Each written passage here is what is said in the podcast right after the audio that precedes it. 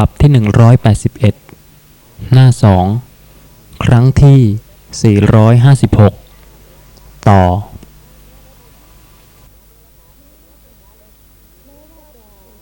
แม้ว่าจะ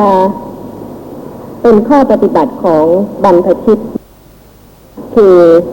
ภิกษุและสามเณรแต่ถ้าท่านมีศรัทธาที่จะกระทำในขณะนั้นก็เป็นกุศลจิต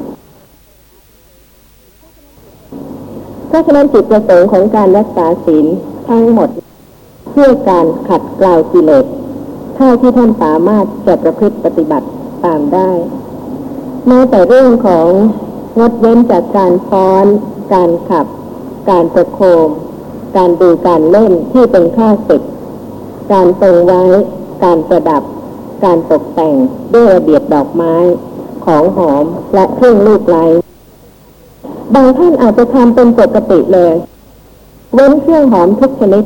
ในการที่จะเป็นเครื่องตกแต่ง อันนั้นก็เป็นปกติเป็นอุปนิสัยเป็นการขัดเกลาของท่าน ที่ท่านผู้ฟังกล่าวไปนะผมไม่ติดใจแล้วครับแต่ว่าเรื่องรุ่มร่างของของความไม่เข้าใจอะไรต่างๆนี่มันมีแยะจริงครับ อย่างนี้ผมก็ได้ฟังมาว่า การที่จะถือศีลอุโบสถเนี่ยนะครับ นั่งนั่งอยู่นี่ถือไม่ได้ครับ เขาบอกว่าโน่นต้องไปอยู่ในโบสถ์โน่นถึงจะเรียกว่าถือศีลอุโบสถนี่อย่างนี้ก็ยังมีอีกครับ เอ๊ะยังไงกันล่ะถือศีลอุโบสถต้องเข้าโบสถ์นะฮะตอนนั่งอยู่นี่ถือไม่ได้ อาจารย์บรรยายนี่ก็ถือไม่ได้นะใครๆท่านผู้ฟังนี่ก็ถือไม่ได้ แล้วมันยังไงกันล่ะก็ชักจะยุ่งแล้วเนี่ยครับ คือเรื่องรุ่มร่ามที่มันเติมเข้ามา โดยที่ว่าพระบาลีท่านก็ไม่ได้มีบอกว่าอย่างนี้ว่าจะต้องไปอยู่ที่นั่นนะจึงจะถือศีลอุโบสถได้ท่านเปล่านี่ท่านไม่ได้ว่าอย่างนี้นี่ อยู่ที่ไหนก็ขัดเกลาได้อยู่ที่บ้านเราก็ได้ ที่ไหนก็ได้ นี่นะครับนี่มันก็เรื่องหนึ่งที่ที่เติมเข้ามาโดยที่ของเดิมไม่มีไอ้เรื่องศีลอุโบสถเนี่ฮะ ผมก็ยังไม่เข้าใจว่า ทุกวันนี้เขาปฏิบัติกันทั่วๆไปนะฮะถ้าในระหว่างพรรษาแล้วก็ผู้มีผู้ไปรักษาอุโบสถศีลเนี่ยนั่งศาลาเลยครับ แล้วก็ วัดต่างๆ ก็มักจะมีอุบาสกอุบาสิกาไปรักษาศีลอุโบสถนะฮะแล้วถ้านอกพรรษานะฮะหมายถึงว่าออกพรรษาแล้ว หรือว่ายังไม่เข้าพรรษาเนี่ยฮะบางวัดก็ไม่มีเลยฮะอุบาสกอุบาสิกา แล้วก็บางวัดที่มีก็ถลมปลอมแปลงแล้วเป็นอ่ามีไม่มากเลย แล้วก็อยากจะรู้ว่าทำไมคนจึงนิยมไปรักษาศีลอุโบสถในระหว่างพรรษา ด้วยเหตุอะไรไม่ทราบการประพฤติปฏิบัติของคาราวาสกับบรรพชิต ก็อาศัยกันและกันอยู่ตลอดมา ในวันอุโบสถที่พระผู้มีพระภาคทรงบัญญัติเป็นครั้งแรกนั้นเพื่อการฟังธรรม ซึ่งเมื่อพระภิกษุท่านสนทนาธรรม แสดงธรรม ก็เป็นกาละที่คาราวาสที่ใกล้ต่อความเข้าใจในพระธรรม ก็ จะได้ไปฟังธรรมนั้นด้วย และภายหลังจึงได้ทรงบัญญัติกรรมอื่น ๆ ที่ควรจะกระทำในวันประชุมเพื่อฟังธรรมนั้น เช่นการเปิดพระปาติโมกสำหรับภิกษุเป็นต้น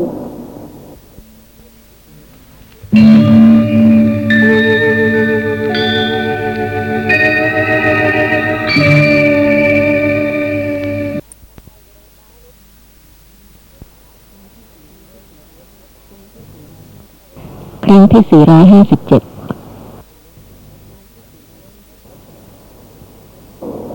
การประพฤติปฏิบัติของคราวาสกับบรรพชิต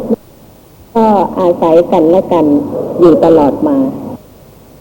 ในวันอุโบสถที่พระผู้มีพระภาคทรงบัญญัติเป็นครั้งแรกนั้นเพื่อการฟังธรรม ซึ่งเมื่อพระภิกษุท่านสนทนาธรรมแสดงธรรมก็เป็นกาละที่คราวาส เที่ใกล้ต่อความเข้าใจในพระธรรม ก็จะได้ไปฟังธรรมนั้นด้วย และภายหลังจึงได้ทรงบัญญัติกรรมอื่น ๆ ที่ควรจะกระทำในวันประชุมเพื่อฟังธรรมนั้น เช่น การเปิดพระปาติโมกข์สำหรับภิกษุเป็นต้นสำหรับในระหว่างพรรษาก็เช่นเดียวกันนะคะ เมื่อพระภิกษุท่านจำพรรษา แล้วก็กระทำจิตของท่าน อุบาสกอุบาสิกาก็มีโอกาสที่จะได้บำเพ็ญกุศลแล้วก็ได้ฟังธรรมได้ปฏิบัติขัดเกลาละคลายกิเลสตามศรัทธาความพยายามที่สามารถจะกระทำได้ ก็เป็นเรื่องของแต่ละบุคคลค่ะ ซึ่งกิเลสมีมาก ก็มีแต่เฉพาะการบางการที่สามารถจะรักษาอุโบสถศีลได้ ไม่สามารถที่จะรักษาได้ตลอดไปเป็นนิดเพราะเหตุว่า ไม่ใช่วิสัยของคารวะซึ่งคุณธรรมยังไม่ถึงการที่จะรักษาศีลได้ทั้งแปดและสิบเพราะฉะนั้นการที่จะรักษาศีลได้ ก็เป็นไปตามระดับขั้นของคุณธรรมของแต่ละบุคคลด้วย ปัญหาเรื่องคุณบอกว่าเข้าภาษามีคนรักษามาก นอกภาษาไม่จะมีไอ้เนี่ยขอได้รู้สถิติรู้ว่าความเป็นอยู่ ปนนอกโดยมากเราก็ถือแล้วว่ากสิกรแปดสิบเปอร์เซ็นต์แล้วก็หน้าไหนเขาทำนาเขาทำไร่เกี่ยวข้าวอะไรนะไอ้นาข้าวพรรษานี่มันน้ำก็ท่วมข้าวก็ไม่ต้องเกี่ยว อะไรก็ไม่ต้องทำเขาจึงมารักษามากในข้าพรรษาไอ้นอกพรรษาแล้วต่างคนต่างประกอบอาชีพอย่างกรุงเทพเรามันมันเหมือนกันต่วันละวันมันเหมือนเพราะรักษาได้เรื่อยคนจริงรักษาเมื่อไหร่ก็ได้และอีกอย่างหนึ่งอุโบสถนี่นะผมเองก็ แยกตับลงในแปลไม่ถูก ไม่รู้ยังไง แต่ไปถามถามมาบอกแล้วว่าเข้าประจำหรือเข้าอยู่ แล้วที่ว่าจะต้องเป็นในอุโบสถไม่ใช่ไม่ใช่ในอุโบสถที่ไหนก็ได้ อุโบสถจะเป็นชื่อของการรักษาธรรมชนิดหนึ่ง เป็นชื่ออย่างนั้นแหละเหมือนอย่งศีลห้าเหมือนกันเป็นชื่อรักษาศีลห้าอุโบสถ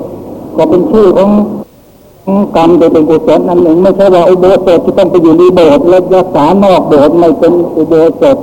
เป็นอุโบสถนอกโบสถ์ไม่ใช่อย่างนั้นเป็นชื่อของธรรมชนิดหนึ่ง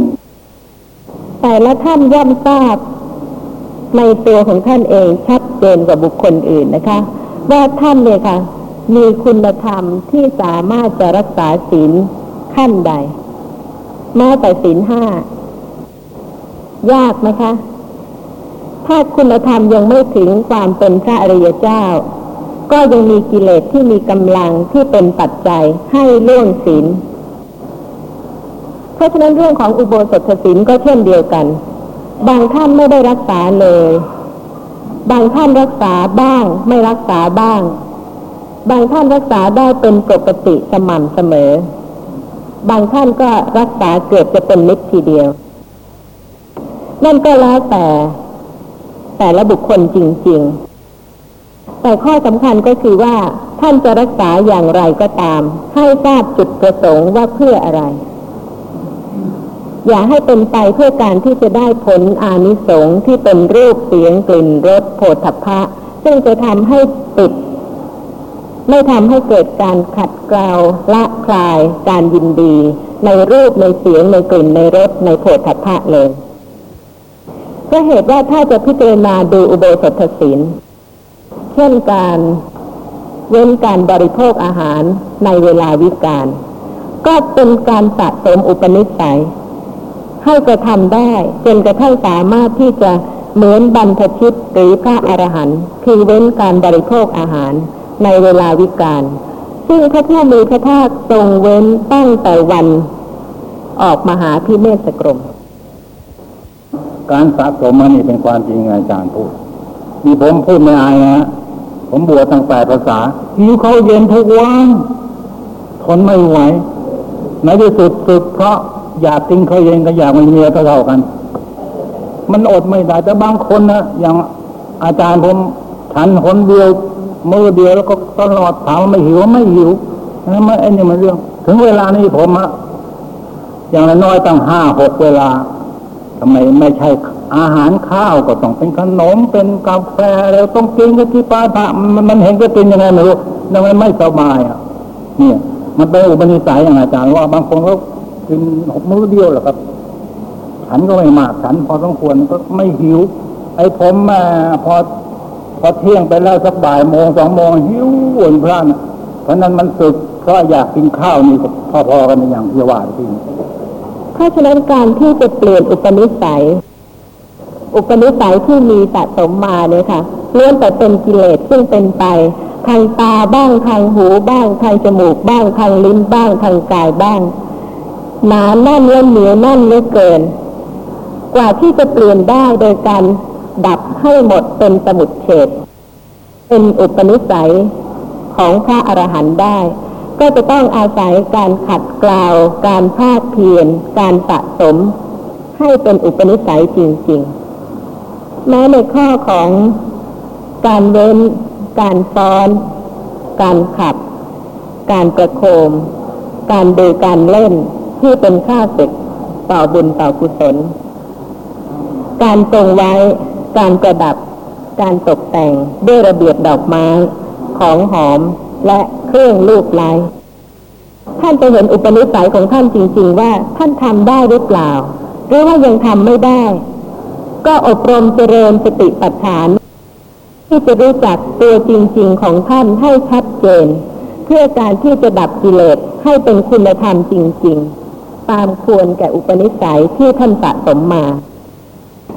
นี่เป็นเหตุที่ทำให้คาราวาสต่างกับบรรพชิต อย่างท่านผู้ฟังที่ท่านแสดงความคิดเห็นของท่านเมื่อสักครู่นี้นะคะ ท่านก็มีอุปนิสัยของการเป็นคาราวาส ยังไม่ได้สะสมมาพอที่จะบรรลุคุณธรรมในเพศของบรรพชิตเพราะเหตุว่า ท่านไม่สามารถที่จะเว้นวิกาละโภชนาได้ เพราะฉะนั้นท่านก็อบรมเจริญปัญญาที่จะให้บรรลุถึงคุณธรรมของความเป็นพระอริยเจ้า ในเพศของคราวาสได้ ตรงต่อตัวเองตามความเป็นจริงว่า ท่านมีอุปนิสัยของเพศคราวาสหรือว่าท่านมีอุปนิสัยของบรรพชิตหรือว่าท่านเริ่มสะสมอุปนิสัยที่จะขัดกลากิเลสให้น้อยลงทางหนึ่งทางใด อาจจะเป็นทางหู ก็ขัดกลาวการติดในเสียง ดนตรีเสียงเพลงหรืออะไรก็แล้วแต่นะคะ ที่ท่านเคยชอบ ก็เป็นเรื่องของแต่ละคนค่ะ แล้วแต่ว่าแต่ละคนนั้นจะเริ่มขัดเกลาแล้วก็สะสมอุปนิสัยใหม่ ในการละคลายกิเลสทางใด ก่อนกันมากน้อยต่างกันอย่างไรแม้แต่ในเรื่องของอุจจาสยนะ มหาสยนา เวรมณี การเว้นจากที่นอนสูง และที่นอนใหญ่ ก็จะเห็นได้นะคะว่าเป็นอุปนิสัยของแต่ละคนจริงๆเพราะเหตุว่า อุโบสถศีลข้อที่สามเว้นแล้วอะกรรมจริยา เวรมณีนั่นเว้นแล้วนะคะ ในเรื่องการที่จะเกี่ยวข้องกับการครองเรือน แต่ก็ยังมีศีลข้อที่แปดคืออุจจาสยนะ มหาสยนา เวรมณี การเว้นการติดในความสบายในการนอน เพราะว่าบางท่านเนี่ยค่ะ เรื่องที่อยู่ของท่านเนี่ยลำบากจริง ๆ ผิดที่ก็ไม่ได้ อยู่ไม่สบายก็ไม่ได้ นอนไม่สบายก็ไม่ได้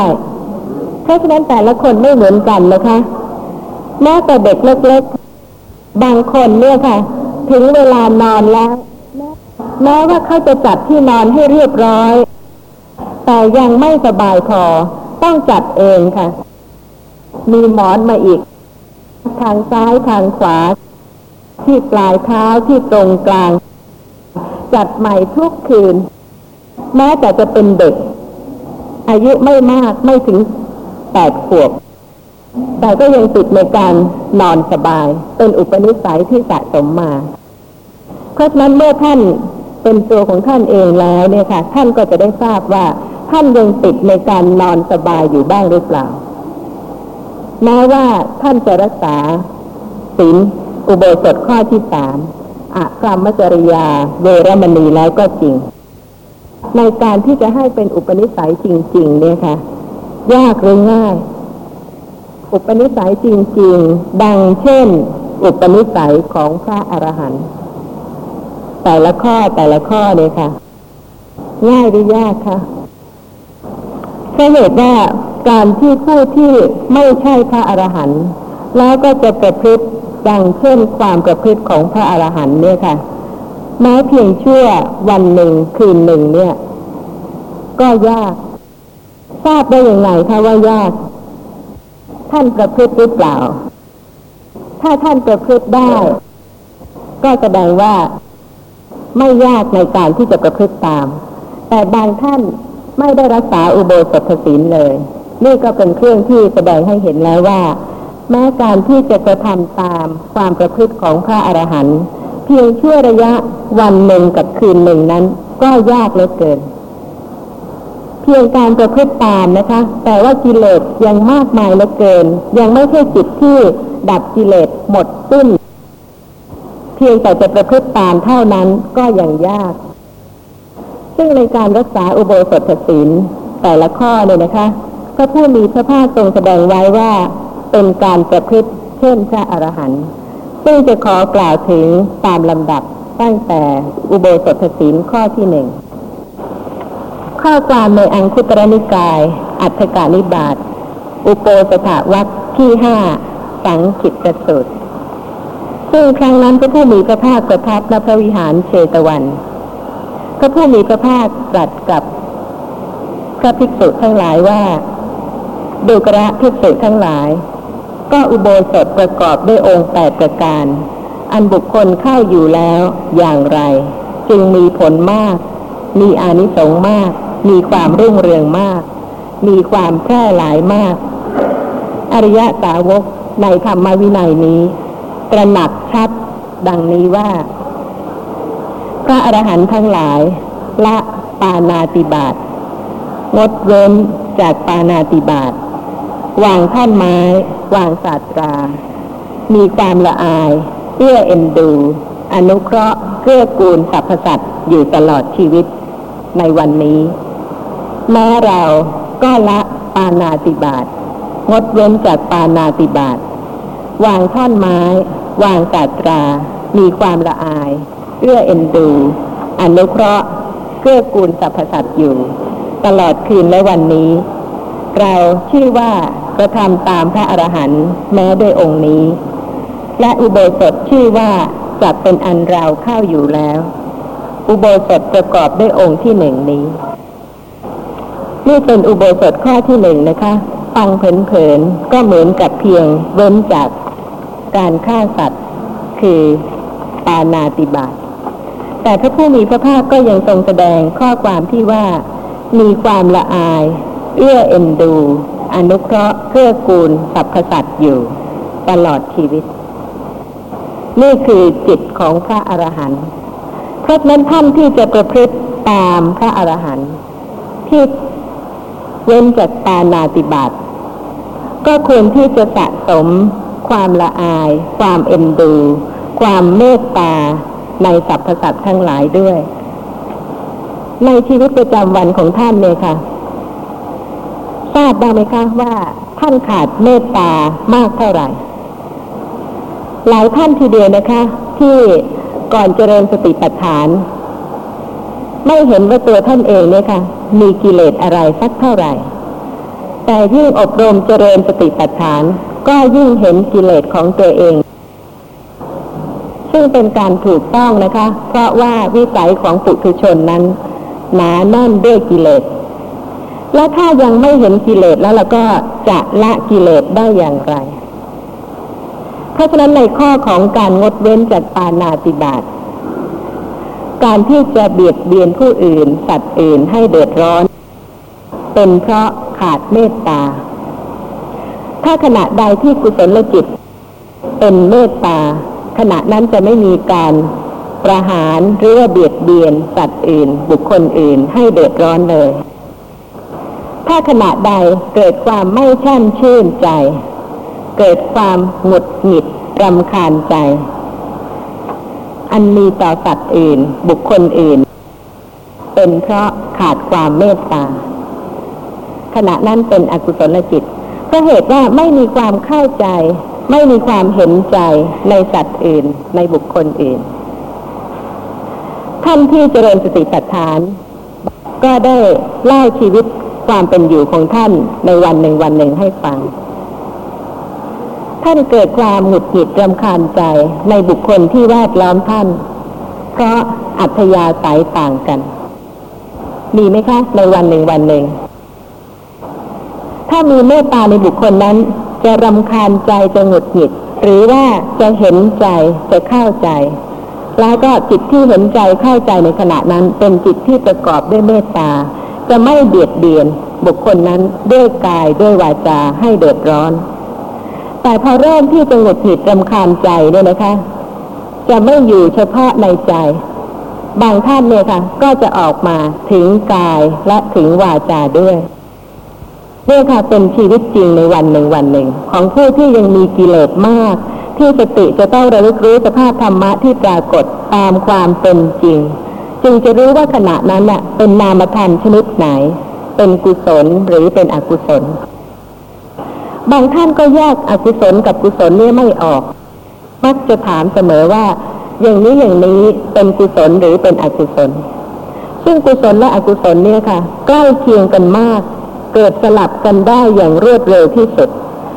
ถ้าสติไม่เกิดระลึกรู้ในลักษณะของสภาพธรรมะนั้นให้ตรงตามความเป็นจริง จะเข้าใจว่าเป็นกุศล ซึ่งแท้จริงแล้ว เป็นอกุศลเนี่ยค่ะก็เป็นเรื่องของความละเอียดของจิตใจของแต่ละท่าน ที่จะต้องระลึกรู้สภาพธรรมะที่ปรากฏตามความเป็นจริง ในชีวิตประจำวัน ท่านเคยจ้องจับผิดของใครบ้างไหมคะ ถ้ารู้ว่าใครผิดแล้วเนี่ยค่ะ ก็ยังคงพยายามที่จะจับว่า ผิดอีกแล้วบ้างหรือเปล่า ขณะนั้นเป็นเมตตาหรือเปล่าคะคนที่ทำผิดก็มีอุปนิสัยสะสมมาที่ยากที่จะแก้ไขเปลี่ยนแปลง ความคิดเห็น หรือการกระทำของเขาทั้งทั้งที่รู้ได้ว่าคนนั้นเป็นอย่างไร ผิดอย่างไร แต่ไม่มีความจำเป็นอะไรเลยนะคะ ที่จะไปจ้องจับผิดด้วยอกุศลจิต เป็นเรื่องที่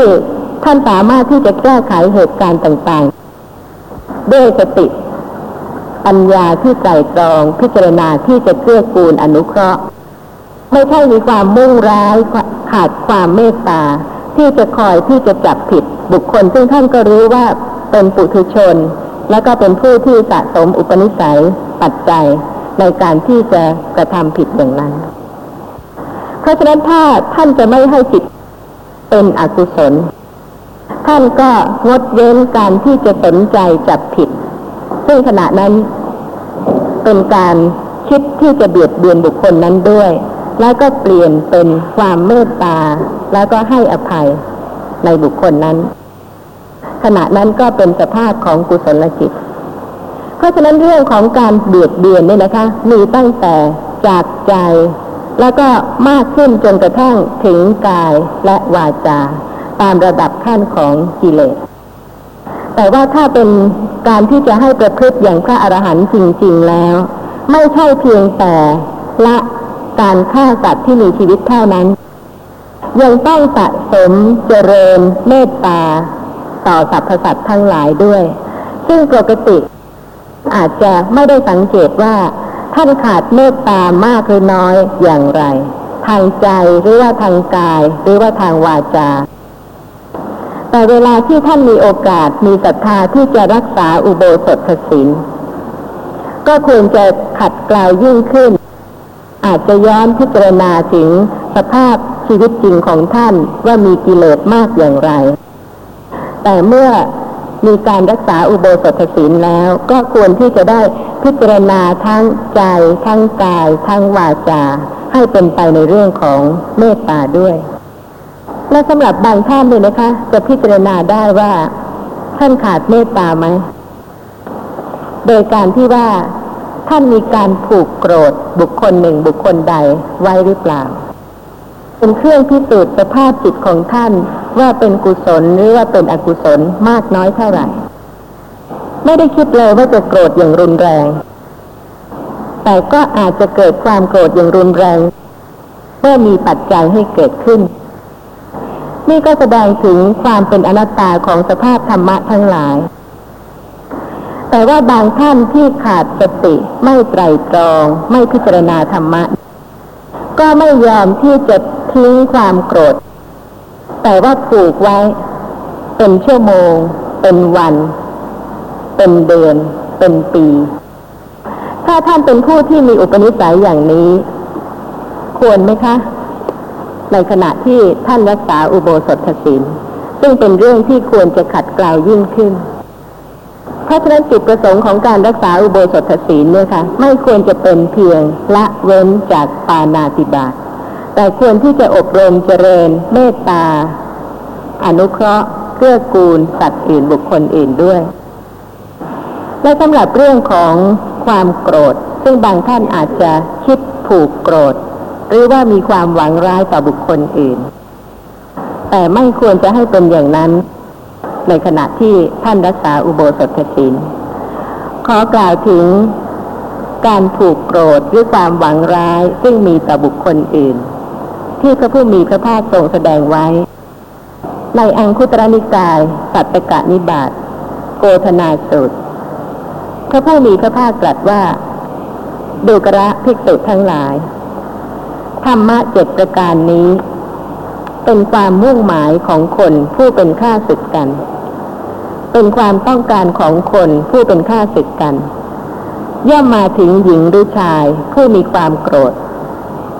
ธรรมะเจ็ดประการเป็นไฉนดูกระภิกษุทั้งหลาย คนผู้เป็นข้าศึกกันในโลกนี้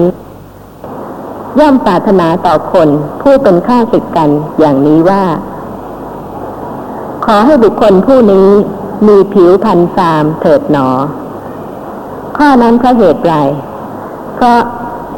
คนผู้เป็นข้าศึกกัน ย่อมไม่ยินดีให้คนที่เป็นข้าศึกกัน มีผิวพรรณงามดูกระภิกษุทั้งหลาย คนผู้โกรธถูกความโกรธครอบงำย่ำยีแล้ว แม้จะอาบน้ำไล่ทาตัดผม โกนหนวดนุ่งผ้าขาวสะอาดแล้วก็ตาม แต่ถูกความโกรธครอบงำแล้ว ย่อมเป็นผู้มีผิวพรรณซามดูกระภิกษุทั้งหลาย นี่เป็นธรรมะข้อที่หนึ่ง เป็นความมุ่งหมายของคนผู้เป็นข้าศึกกัน เป็นความต้องการของคนผู้เป็นข้าศึกกัน ย่อมมาถึงหญิงหรือชาย ผู้มีความโกรธ เคยคิดอย่างนี้บ้างหรือเปล่าคะถ้าไม่เคยก็ดีนะคะ เป็นบุญเป็นกุศลในการที่จะไม่คิดอย่างนี้